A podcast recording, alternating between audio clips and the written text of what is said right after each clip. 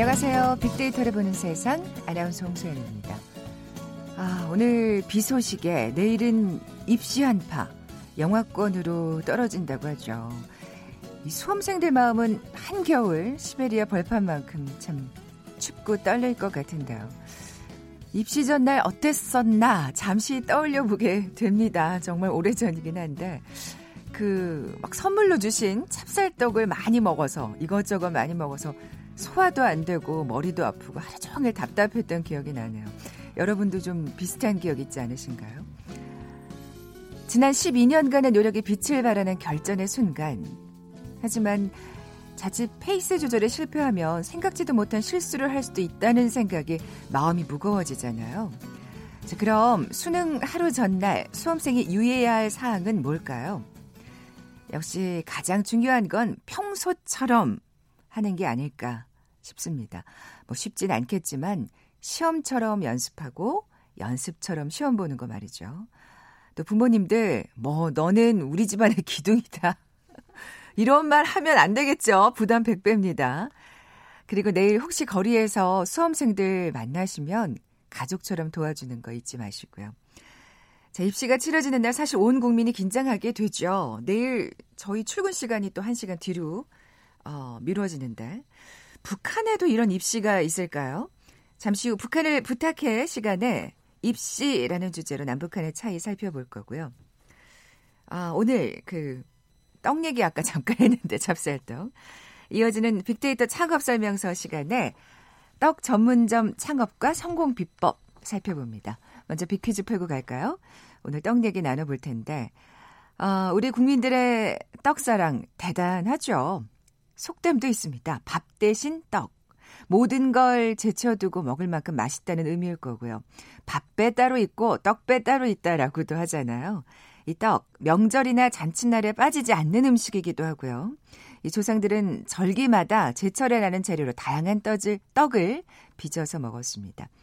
자, 특히 이틀 전, 지난 11월 11일은 농업인의 날이자 쌀 소비를 촉진하기 위한 이 떡의 날이기도 했습니다.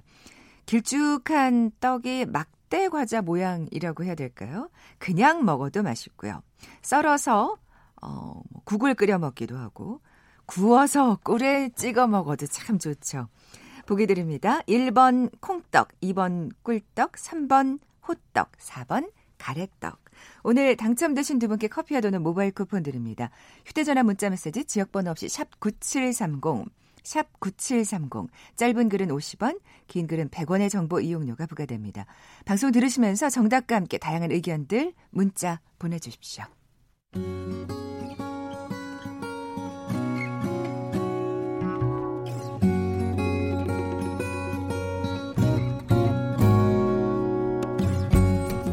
빅데이터야, 북한을 부탁해. 빅데이터야, 북한을 부탁해.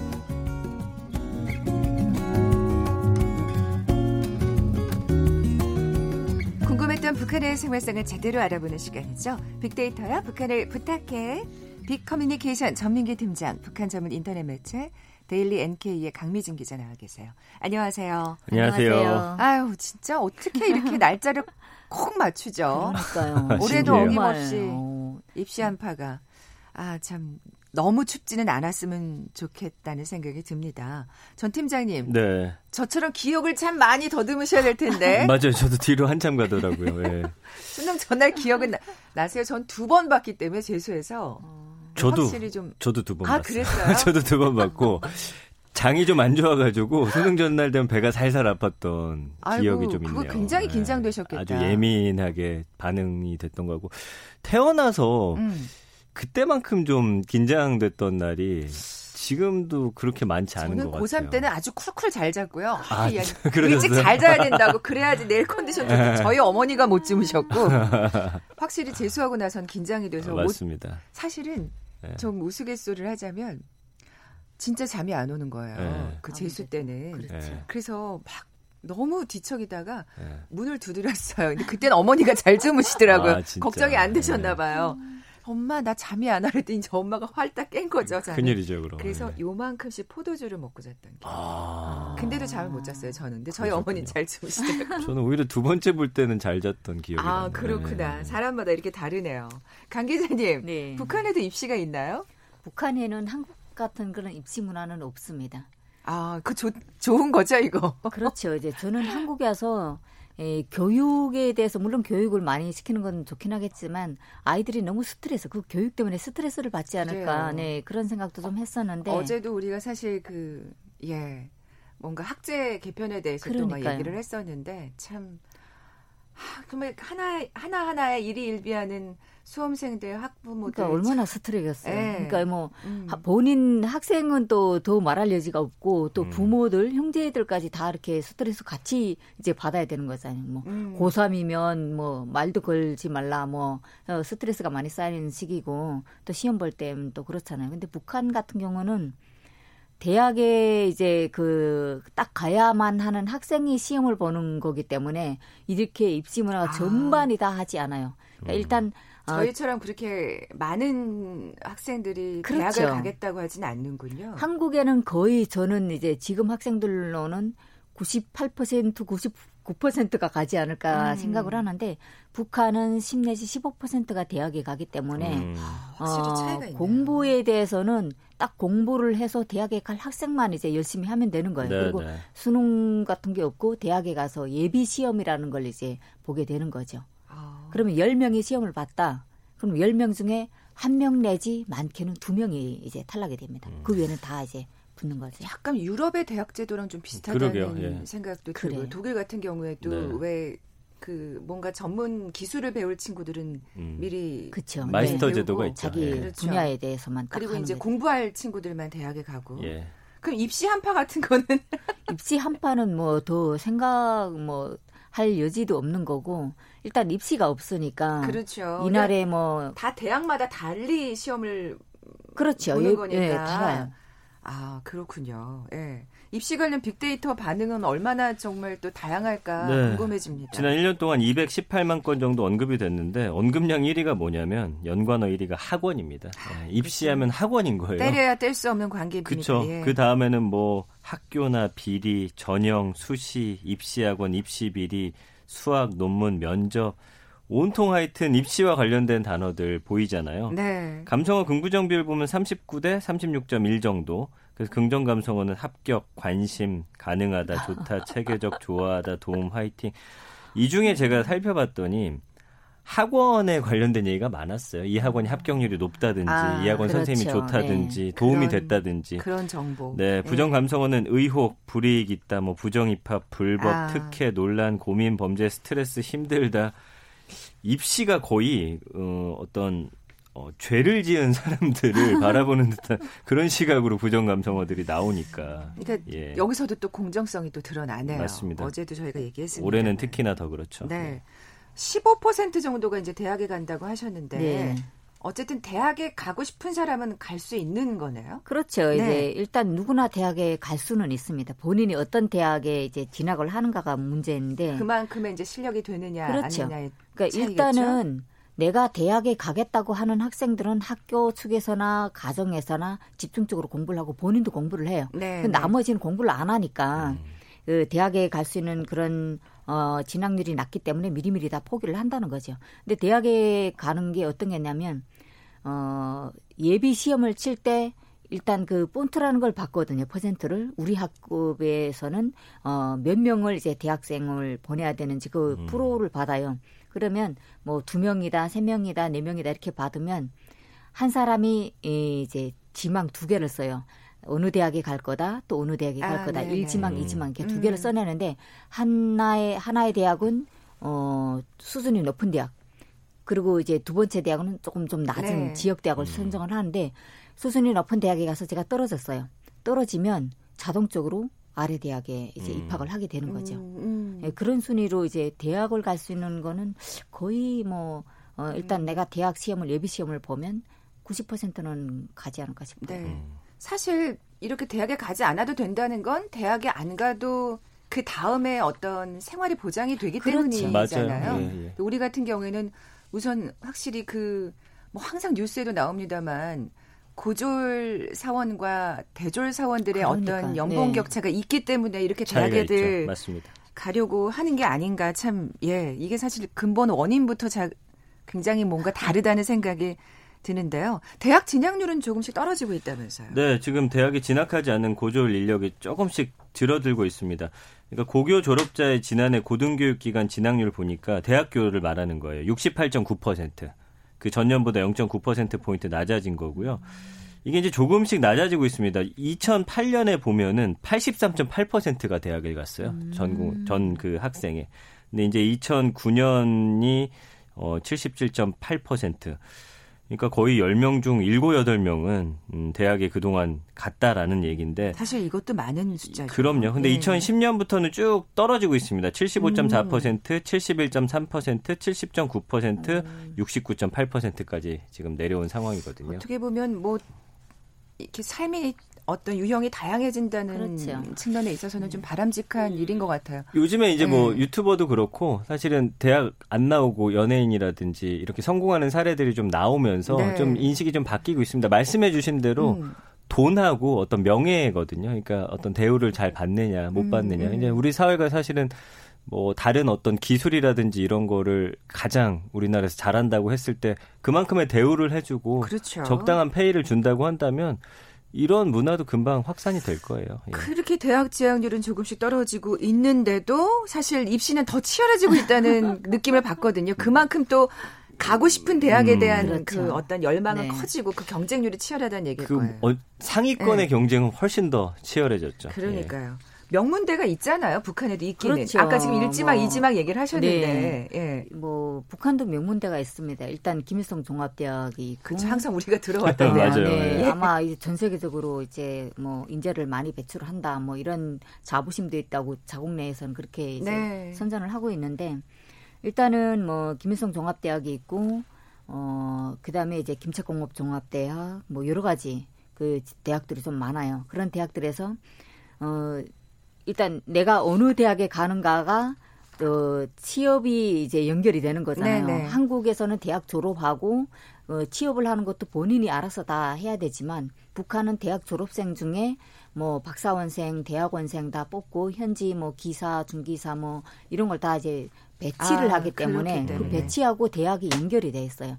내가 어떤 어, 부분의 대학을 가느냐에 따라서 졸업 후에 배치도 연결이 되기 때문에 대부분 명문대를 좀 가고 싶어하죠. 의대라든가 뭐 음. 어, 그런 쪽을 하는데 지방 같은 경우는 이제 전업적인 뭐 농림대학 이제 어, 농업부 뭐 기사로 나가면 조금 좀 편하게 일을 할 수도 있는 그런 상황. 뭐또 임업 부분에는 설계실에 배치받아서 어, 사무직을 볼수 있는 말하자면 이게 전공에 따라서 굉장히 그 그렇죠. 직업 네. 배치가 확 음. 달라지는데 네, 우리는 네. 보면 사실 이공계. 빼놓고는 네. 전공과 살, 상관이 없는 경우가 참 많아서 전공 상관없이 많이 가죠. 오히려 예. 그래서 또 명문대에 대한 경쟁률이 치열해지는 게 아닌가 싶은데 네. 어쨌든 대학 진학률이 떨어지고 있다는 건 직업계 고교 취업자들이 늘고 있다는 얘기기도 하겠네요. 네, 지난해 네. 50.6%가 취업했더라고요. 2000년에 51.4% 이후에 17년 만에 처음으로 50% 넘어섰고요. 음. 2009년이 16.7%로 그 바닥을 쳤는데 8년 연속 상승세입니다. 그러니까 뭐 요즘에 특성화고 마이스터고 이런 학교들 말하는 거고요. 네. 2010년 이후에 전 세계적인 정보화 혁명 때문에 고졸 인력이 많이 취업한 어떤 서비스직, 판매직의 일자리가 늘어나면서 고졸 취업 사정이 개선은 됐는데 말씀 아까 해주신 대로 대우는 확실히 음. 네. 그 대졸자들에 비해서는 확실히 연금 같, 아 연금이 아니죠 연봉 같은 네. 경우는 조금 적게 맞는 것이죠. 예. 근데 이게 사실 대학을 간다 그래서 취업이 제대로 되는 게 그러니까요. 아니라서 그렇습니다. 대졸 취업난은 사실 굉장히 높잖아요. 네. 예. 어, 말씀하신 대로 그러면 그 15% 말고 그 나머지들은 그러니까 전문적인 교육을 받아서 고등학교를 졸업한 후에 취직을 하는 건가요? 그러니까 뭐 졸업생 중에 일부는 군에 가야 되겠죠. 군대. 네. 그리고 대학 가는 15%나 10%를 내놓고 나머지는 그 지역에 있는 뭐 가구 공장이라든가 뭐 아니면 생산 다른 현장 뭐 광산 탄광 뭐 농업 부분 이게 북한은 모든 배치를 그 지역에 있는 행정위원회 노동과에서 하기 때문에 어느 부분에서 얼마만한 노력이 필요하다 그러면 그 인력을 그쪽에 보내줘요. 음. 그러니까 졸업생으로 어, 그 지역에 어, 노력 현황이 이제 음. 평균이 맞춰지는 거죠.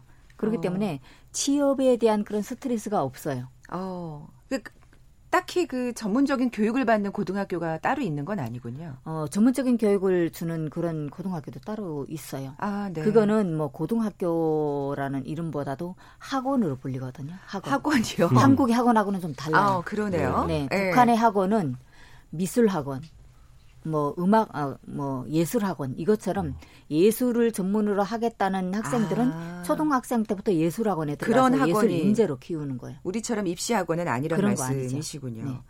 우리 학원 연관어도 살펴봐야 될 것 같은데 1위잖아요. 네, 우리나라에 그래서 학원이 얼마나 있나 보니까 전국적으로 8만 개 정도 우와. 있더라고요. 음. 그리고 어, 서울이 특히나 많았는데 서울에서 사설학원 다니는 학생이 총 181만 명으로 집계가 됐습니다. 이 중에서 입시 보습학원 수강생이 120만 명이니까 학원생이 뭐 거의 대다수는 입시를 위해서 학원에 다니고 있다라고 보시면 될 것 같고요. 음. 어, 전체 학생 수가 102만 명이라고 말씀드렸는데 1인당 수강하고 있는 학원 개수가 1.77개, 한 두 개씩 다니고 있는 거예요.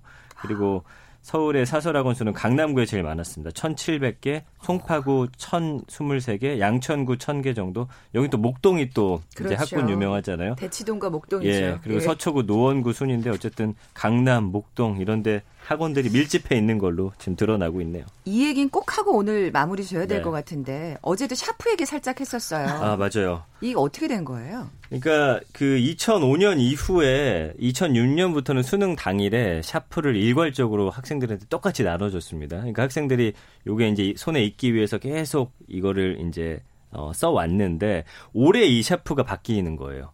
그러니까 학생들은 내가 이걸로 연습을 했는데 뭔지 알려달라. 그러니까 이제 정부에서는 알려줄 수 없다. 왜냐하면 이제 본인들이 똑같은 샤프를 가져와서 그 안에다 종이 같은 거 말아넣어서 부정행위 할까봐 그런 거거든요. 그렇군요. 요즘 예.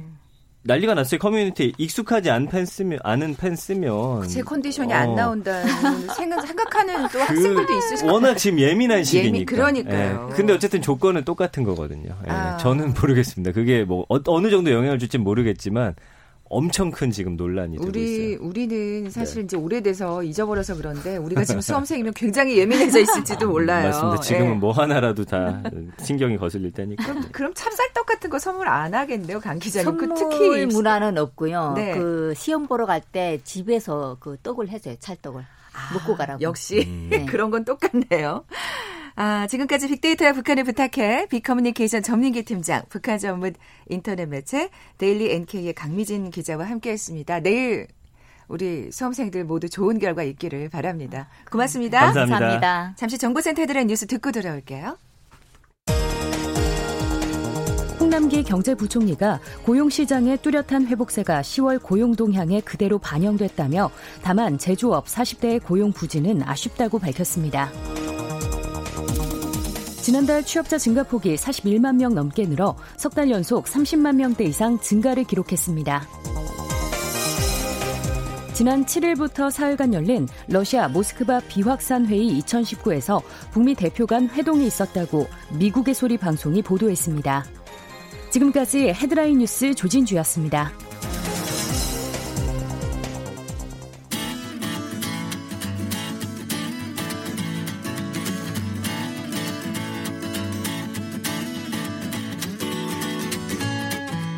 빅데이터에서 발견한 신의 한 수.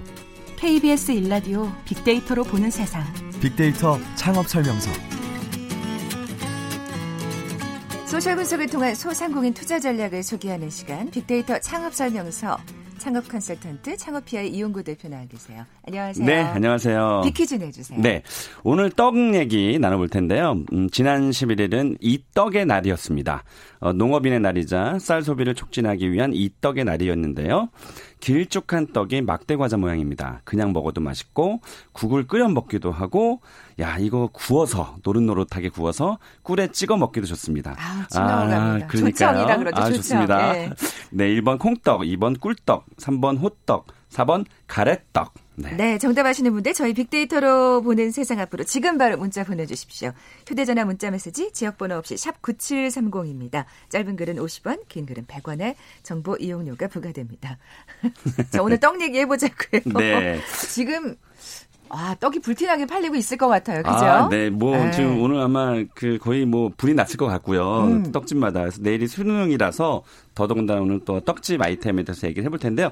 이제 뭐 떡카페 라고 들어보셨 죠? 네, 네. 네. 아, 그 떡 생일 케이크도 맞아요. 사실 굉장히 예쁘잖아요. 맞아요. 그러니까 우리가 사실 뭐 음. 지금 입시 때문에 먹는 게 아니라 맞아요. 이 항상- 때문에 대박인 거고. 네. 네. 항상 또 즐겨 먹는 게 이 떡인 것 같다는 맞아요. 생각이 들어요. 그리고 네. 앞으로도 뭐 그 1인 가구 늘어나고 또 간편식 많이 좋아하잖아요. 그래서 떡은 그냥 쉽게 쉽게 먹을 수 있어서 훨씬 더 소비가 늘어날 것으로 예상이 아, 되고요. 지금 생각나는데 음. 아빠가 네. 아빠한테 저희 어머니께서 그 항상 아침마다 그 인절미를 왜 인절미 맨떡을 구워가지고 음. 어머니께서 아버님한테 네네 아, 아, 침에 그러니까 아침 대용인 거죠. 아, 진짜 좋겠다. 그래서 그래- 아침에 그랬던 기억이 맞아요, 맞아요. 네, 그래서 네. 근데 이제 이게 그 모습들이 이제 뭐 신혼 부부라든지 이제 젊은 이제 부부들 젊지 않았는데 어쨌든 밥 밥보다는 그게 훨씬 더 간편하잖아요. 맞습니다. 예, 그래서 예. 지금 이 떡이 과거에는 뭐 어른들이 많이 먹는 거라고 생각했지만 지금은 방금 전에 말씀하셨던 것처럼 떡 케이크라든지 이따 제가 빅데이터로 이 키워드 좀 말씀드리면 뭐 굉장히 재밌겠지만 flower 떡이라 해서 어, 떡을 떡 케이크를 이제 flower 모양으로 꽃 모양으로 만드는데 기가 막혀요. 세상에. 근데 이 검색 수나 이런 것들이 굉장히 많아서 지금 20대들에게는 이 떡이 그 새로운 소비의 문화가 좀 되고 있어서 아마 떡이 그런데 뭐 그렇게 많지는 않거든요. 그래서 아마 틈새 시장으로 좋을 아, 것 같습니다. 그렇군요. 네. 그럼 소매 시장 규모도 좀 살펴볼까요? 네, 떡 소매 시장 규모를 봤는데 음, 할인점에서 가장 많이 팔리고요. 그다음에 이제 체인 슈퍼, 편의점, 독립 슈퍼마켓, 일반 식품점 요 순위로 나타나는데 어, 할인점이 그 연간 90억, 그리고 체인 슈퍼가 66억 원, 편의점이 60억, 독립 슈퍼가 53억 원, 일반 식품이 이제 10억 원 정도 되는데 이거는 이제 그 시장에서 그러니까 마켓에서 파는 시장 규모고요. 실제로 떡 카페라든지 떡집에서 파는 시장 규모는 음, 음. 굉장히 클 것으로 예상이 됩니다. 그렇군요. 네. 자, 그럼 빅데이터의 어떤 관심도도 좀 살펴볼까요? 네, 그럴까요? 어, 빅데이터로 저희가 SNS상에서 반응을 저희가 한번 좀 살펴봤습니다. 음, 떡과 관련된 SNS상 반응인데요. 그 연관어 1위가 역시 케이크였어요. 근데 이 조회 건수만 해도, 그러니까 관련 건수만 해도 19,965건, 한 달에 이만큼 일어났는데, 어. 어, 이, 저는 대부분 이제 음식점, 음식들의 SNS 반응들이 1위가 뭐 맛집 뭐 이런 거였는데, 1위가 케이크라는 것으로 나타나서 아, 떡 케이크를. 어, 많이 언급하는구나. 그리고 음. 떡 케이크에 대한 관심이 많구나라는 생각을 했고요. 네. 그리고 어 2위에 주문, 또 3위에 떡 케이크, 또 4위에 맛집, 또 플라워 아까 지금 말씀드린 네, 그 네. 플라워와 떡을 또 연결하는 분들이 생겼고요. 음, 또 선물이라는 키워드도 올라왔습니다. 떡을 선물하기 좋다라는 거. 어, 사실 이 선물 그 우리 이제 유명 제과점들의 빵들을 선물을 많이 하거든요. 음. 그러니까 이 빵을 그, 대신할 수 있는 뭐 그런 이제 선물들이 좀 필요한데 그거를 이제 떡으로 하시는 분들이 그러니까. 최근에는 조금 많아졌어요. 그러니까 빵을 사실- 싫어하시는 분들이 있거든. 또. 아 그리고 또 빵이 흔- 워낙 흔하니까, 음. 워낙 흔하니까. 이게 정말 아까 말씀하신 그 맞아요. 예쁜 맞아요. 떡 케이크를 네. 선물하면 맞아요. 받는 사람들 정말 사실 좋겠죠. 남자분들은 이 예쁜 거에 별로 그렇게 반응을 안 하는데 특히 여성분들은 아, 그 뭐가 사진 음식이 찍어야 예쁘거나 되잖아요. 그렇죠. 그런 것 때문에 이 플라워 떡이 조금 요즘에 인기를 끌고 있고요. 뭐 요즘에 이제 100일 잘 안 하지만 이 100일이라는 키워드도 11위에 올라왔고 어, 여전히 네, 그리고 재밌었던 건 커피. 커피라는 키워드도 올라왔고요. 이 떡카페에서 이제 그렇습니다. 같이 음료를 먹는 거 그리고 뭐 디저트 이래서 어 디저트라는 단 저, 키워드도 상위에 올라왔는데 어이 30대들이 이제 떡을 디저트라든지 아. 간식이라든지 이 커피와 음료를 함께 즐길 수 있는 뭐 이런 음식으로 지금 생각들을 하고 있어서 그만큼 앞으로. 떡카페가 좀 일상화되는 어떤 느낌을 받을 수가 있는데요. 네. 인기 있는 떡들도 좀 소개를 해주세요. 그렇죠. 네. 제가 그 SNS 그러니까 온라인에서 굉장히 그 인기가 있는 떡들을 저희가 한번 살펴봤는데 음 강릉의 명물이라고 하는 이제 기정떡이라고 있어요. 아 예. 네, 이거는 이거 좋아하세요? 아니 저희 먹어, 은은한 그러니까 막걸리로 만드는 건데 먹어봤어요. 막걸리, 아, 예, 막걸리로 발효하는데 달지도 않고 약간 은은한 맛이 있어서 이게 이제 좀 음, 질리지 않는 맛이라 그럴까요? 그래서 네. 앉아서 계속 먹게 되는 떡이거든요. 근데 이게 그 디자인, food styling을 좀 예쁘게 해서 SNS상에서 인기가 많았고요. 또, 그, 아, 참 재밌었는데, 밀크 치즈와 크림 치즈가 들어간 퓨전 찹쌀떡. 아, 그냥 이렇게 팥 듣기만 해도. 어, 원래 그 떡볶이라든지 또 닭갈비에도 치즈가 빠지면 우리 또 20, 30대 여성분들 또 섭섭해 하거든요. 요즘 젊은 세대들은 치즈 좋아하죠. 네. 예. 그래서 이 떡 안에 치즈가 들어가 있다라는 상상만 해도 일단 관심이 가거든요. 아. 그래서 이분들이 좀 젊은 청년 청년들이 해서 이런 상품들을 좀 내놓을 수 있었고요. 어 그리고 음, 팥 앙금과 버터를 어, 샌드위치 같이 떡을 샌드위치처럼 만들고 안에다가 두툼한 버터랑 팥을 같이 넣은 거예요. 아, 이게 사실 샌드위치처럼. 이게 빵이 굉장히 인기가 많았는데 이제 이걸 떡으로 대신한 거군요. 맞아요. 그래서 예. 20, 30대들에게 이것도 굉장히 또 인기를 얻- 얻을 수 있었고요. 와, 아이디어들이 다 돋보이네요. 우리가 일본에 가면 꼭 여행 가면 저도 사왔던 것 같은데 바나나 빵 있잖아요. 네, 네. 무조건 사와야 되는 것처럼 느꼈던. 근데 이거를 바나나 떡을 만드는 사람이 있어요. 아. 사르르 녹아드는 바나나 떡과 향긋한 쑥떡 도 있고요. 그래서 파당금에 이제 뭐 콩가루 옷을 입히는데 어, 어쨌든 이 바나나 그래서 우리가 과일 여기 저희가 아까 그 키워드에 보면 과일이라는 키워드도 있었거든요. 네, 그래서 네. 과일과 떡을 함께 좀 접목시키는 것도 어. 좀 신선한 아이디어일 수 있겠다. 그런 네. 생각이 들었어요. 뭔가 굉장히 그 특별한 아이디어만 있으면 어, 뭔가 틈새 시장을 잘 맞습니다. 이용할 수 있을 것 같은 느낌이 드네요. 이떡 최근에 시장이. 조금 그 온라인에서 뜨고 있는 떡인데 음, 젊은 청년들이 만들어냈는데 티라미슈 또 초콜릿 오레오 뭐 크림치즈 이런 것을 떡 안에다가 넣어서 만드는 청년들이 있어요. 아. 이게 또 온라인을 타고 또 여신들을 좀 자극을 해서 그렇죠. 여성분들이 좋아하는 내용물이에요, 맞습니다. 이게 다. 네, 이 인기들을 아. 굉장히 끌고 있는 떡이었는데 재밌는 거는 어, 아까 소매시장도 저희가 말씀드렸지만 신기하게도 어, 떡집만큼은 프랜차이즈가 그렇게 많지가 않아요. 아. 그렇지 않아요?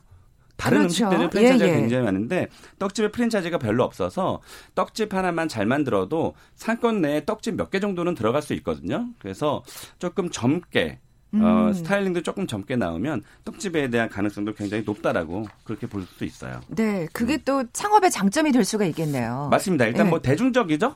뭐 떡 그러면 떡 안 드셔보신 분 없을 거고 음. 아까 말씀드렸지만 뭐 이런 뭐 대입시라 어, 입시라든지 아니면 뭐 가 어, 추석 같은데 네. 때도 떡이 엄청나게 또 팔리거든요. 그래서 일단 대중적이라는 아이템이라는 점에서는 굉장히 좋은 장점이고 일단 원가율이 그렇게 높지가 않습니다. 빵은 일반 빵집들 있잖아요. 그런 데는 원가가 한 30% 정도 되는데 우리가 알고 있는 그 유명한 프랜차이즈 제과점들은 재료비가 60% 정도 돼요. 아, 그렇군요. 그러니까 예. 무슨 바게트 뭐 이런 빵집들이 근데 이 떡집은 재료비가 약 30% 내외 정도 되기 때문에 음 아이템 그러니까 수익적인 측면에서는 떡집도 해볼 만하다라는 생각이 듭니다. 네. 아이디어만 있다면 사실 어, 이, 이 창업 시장은 좀 뭔가 희망이 보이는데 라는 생각이 지금 그러니까요. 얘기를 들으면서 드는데 그리고 일단 빵은 조금 뭐 우리 어떤 엄마들이 그러잖아요. 야 빵 먹지 마, 밥 먹어 이런 것처럼. 근데 떡을 먹으면 야 떡 먹지 마 또 이러진 않거든요.